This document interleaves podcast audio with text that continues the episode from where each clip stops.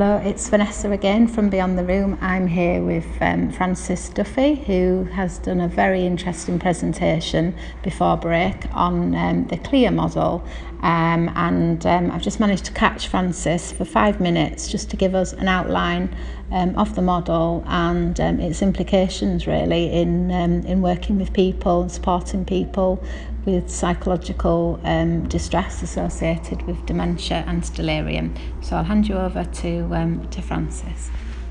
Okay, my name is Francis Duffy. I'm a consultant clinical psychologist in the Northern Health and Social Care Trust. And I work in a specialist team, a dementia home support team, and we support people living with dementia who present with behaviours that the carers find difficult to understand. And the work that we do is really to help carers to see the perspective of the person with dementia. So if you imagine that you were lying in bed this morning and a stranger walked into your room, uh, started talking to you using language that you didn't understand, and moved towards you to remove your clothing, then you would be quite frightened. This happens to people living with dementia every day of the week. Uh, their response is to defend themselves, and the carer's response is that this is a person with dementia displaying aggression what we know is that there are two perspectives here. And what we know is that um, carers have the ability to see the perspective of the person with dementia with appropriate education, whereas the person with dementia may not have the ability to see the perspective of the carer. So, if we can support carers and provide them some education, then the way that they care and offer that support is different. So that's really the essence of clear dementia care is helping carers to see uh, the perspective of the person. And we have developed a range of training programs around this. Um, and we've training programs for carers and also for care staff and for other organisations. So when people present with these behaviours that carers don't understand, sometimes that can lead to increased distress for the person with dementia and also increased distress for their carers. And this can lead to a breakdown in placement. So for someone living at home, it might mean that they need to move into a care home, or for someone in a care home, it may mean that there's an admission to hospital. But if we can help carers to see the behaviour and understand the behaviour, then that can reduce the likelihood that that placement is going to break down.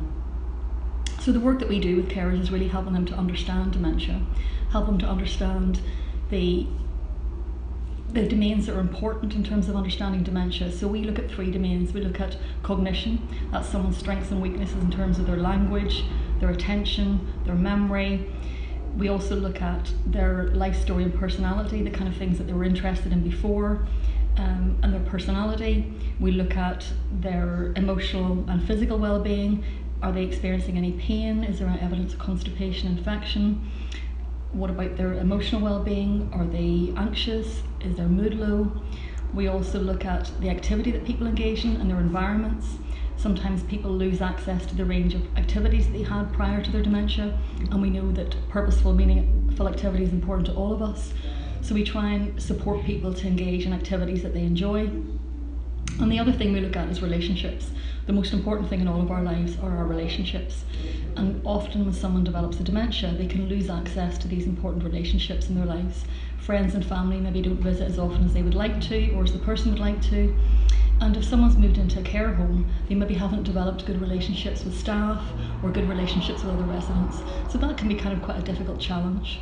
So we know that with dementia comes a series of losses, but what we also know is that we can support people with these as they experience these losses and help them to adapt to the changing situation, we can have a very positive impact on their quality of life. Yeah, that's great. Thank you.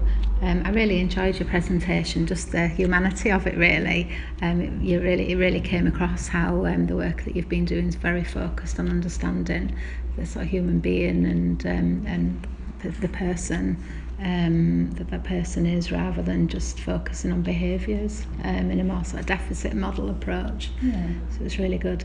Um, just wanted to ask you finally though, what would be your take-home message from everything you've said today? People listening. Yeah, I think the take-home message is that a person with dementia is just that, a person, mm. and they are the same as you and I. We all have needs and a person with dementia continues to have the same needs as we all do, mm. irrespective of whether they have a label of dementia. Yeah, that's great. Thank you very much. Okay.